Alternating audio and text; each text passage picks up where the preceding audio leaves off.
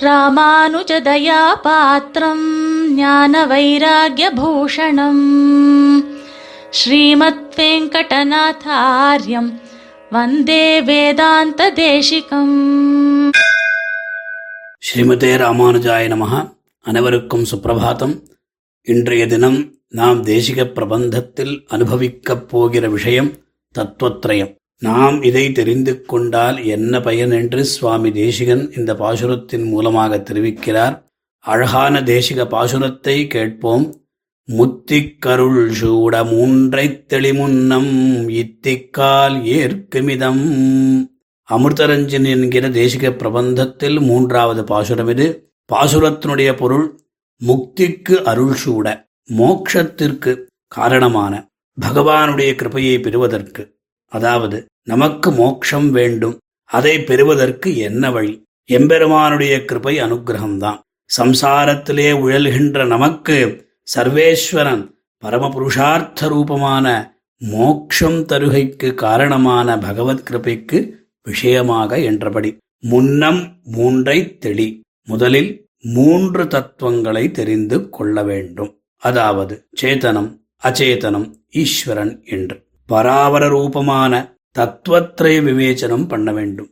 பரதத்துவமான ஈஸ்வர ரூபத்தையும் அவர தத்துவங்களான சேதன அச்சேதனங்களையும் நன்கு அறிய வேண்டும். இத்தால் என்ன வரும்? என்றால் இத்திக்கால் இதம் ஏற்கும். இந்த வழியால் இதம் அதாவது ஹிதம் உபாயானுஷ்டானம் ஏற்கும். அதாவது ஏலா நிற்கும் யோக்கியமாம் என்றபடி. ஆழ்வார்கள் வீடுமின் முற்றமும் இத்தியாதிகளில் பரோபதேசம் பண்ணுகிறாப் போலே இங்கும் தெளி என்று பரோபதேசம் சொன்னபடி. இந்த பாசுரத்தை அனுபவிக்கும் பொழுது ஒரு விஷயம் ஞாபகம் வருகிறது. திருவள்ளுவருடைய அதாவது திருவள்ளுவருடைய திருக்குறளைப் போலவே இருக்கிறது. அதுல அறத்துப்பால் பொருட்பால் இன்பத்துப்பால் என்று தர்ம அர்த்த காமரூபங்களான புருஷார்த்தங்கள் தெரிவிக்கப்படுகின்றன. திருவள்ளுவர் அத்தோடையே நிறுத்திவிட்டார் வீடு பற்றி சொல்லவில்லை. சுவாமி தேசிகன் அதை சொல்லிவிடுவார் என்கிற நம்பிக்கையும் இருக்கலாம். அறம் பொருள் இன்பம் வீடன் உலகிலென்று ஆழ்வார் பாசுரையும் ஆழ்வாருடைய பாசுரத்தையும் நம்ம ரசிக்கலாம். ஆனால் திருவள்ளுவருடைய முதல்ல அந்த மூன்றாம் குரலில் மலர்மிசை ஏகினான் மானடி சேர்ந்தார் நிலமிசை நீடு வாழ்வார் என்று சொன்னார். அதற்கு பொருள் அன்பர்களின் நெஞ்சமாகிய தாமரை மலரில் வீற்றிருக்கும் எம்பெருமான் அத கடவுளின் பெருமை பொருந்திய திருவடிகளை இடவிடாமல் நினைப்பவர். எல்லா உலகங்களுக்கும் மேலானதாகிய முக்தி உலகில் எப்பொழுதும் வாழ்வார் என்பதாக சுவாமி தேசிகன் எல்லா கிரந்தங்களையும் அலசி பார்த்தவர். இங்கு முக்தி கருள் சூட என்று ஆரம்பித்தார் இந்த பாசுரத்தை. இம்மாதிரியாக எல்லா விருத்தங்களிலும் சந்தஸ்சுகளிலும் தமிழ் பிராகிருதம் சம்ஸ்கிருதம் என்கின்ற மொழிகளில் ஸ்லோக பாசுரங்களை இயற்றியுள்ளார் சுவாமி. கட்டளை கலித்துறை அகவல் வெண்பா என்சீராசிரி விருத்தம் என்கின்ற விருத்தங்களில் இது குரல் வெண்பா. இதுல இந்த பாசுரம் அமைந்திருக்கிறது. இம்மாதிரியாக பல பாசுரங்கள் இருக்கின்றன. இப்பொழுது விஷயத்தை பார்க்கும் பொழுது சுவாமி அநேக கிரந்தங்களில் தத்துவ விசாரம் அத்தியுதமாக பண்ணியிருக்கிறார். நாம் முக்கியமாக சில்லற ரகசியங்களை குருமுகமாக காலக்ஷேபம் பண்ண வேண்டும். அவைகளில் இரண்டாவதாக தத்துவபதமி என்கிற ரகசியத்தில் தத்துவத்திரயம் மிக அழகாக சொல்லப்பட்டிருக்கிறது. ரகசியத்திரயசாரத்தில் ஐந்தாவது அதிகாரமான தத்துவத்திரிய சிந்தனாதிகாரத்தில் தத்துவத்திரிய ஞானம் எதற்காக பெற வேண்டும்? அதனால் வரும் பயன் என்ற என்று முதல் ஸ்லோகத்திலேயே சுவாமி சாதிக்கிறார். பிரகிருத்தியாத்ம பிராந்தி கலதி சிதச்சித் லக்ஷணதியா ததா ஜீவேஷைக்கிய பிரவருதி கலஹத்தத்விவஜனாத் அதோ போக்தா போக்யம் ததுபய நியந்தேதி நிகமைः விபக்தம் நஹ தத்துவத்ரயம் உபதிஷந்தி அக்ஷததியா என்று। அதாவது ஷரீரமே ஆத்மா என்ற பிராந்தி மயக்கம்। சித்து அறிவுள்ள சேத்தனர்களுடையவும் அச்சித்து அறிவில்லாத அச்சேதனங்களுடையவும் லட்சணங்களில் அறிவினால் அந்த மயக்கம் தானாகவே போய்விடும். அவ்விதமே ஜீவேசைக்க பிரபிருத்தி கலகா. ஜீவனும் ஈஸ்வரனும் ஒன்று என்பது முதலான விஷயங்களில் உண்டாகும் விவாதம் சர்ச்சை. தத்து விபஜனாது அதாவது அவ்விருவர்களையும் பிரிந்து காட்டுவதால் ஜீவன் வேறு ஈஸ்வரன் வேறு என்பதாக அதெல்லாம் போய்விடும். அதனால் இவ்வெண்ணங்கள் போவதற்காக போக் அதாவது சுகதுக்கங்களை அனுபவிக்கிறவன் சேதனன் அறிவுள்ளவன். போக்யம் அனுபவிக்கப்படுவது அச்சேதனம் அதாவது அறிவற்றல்.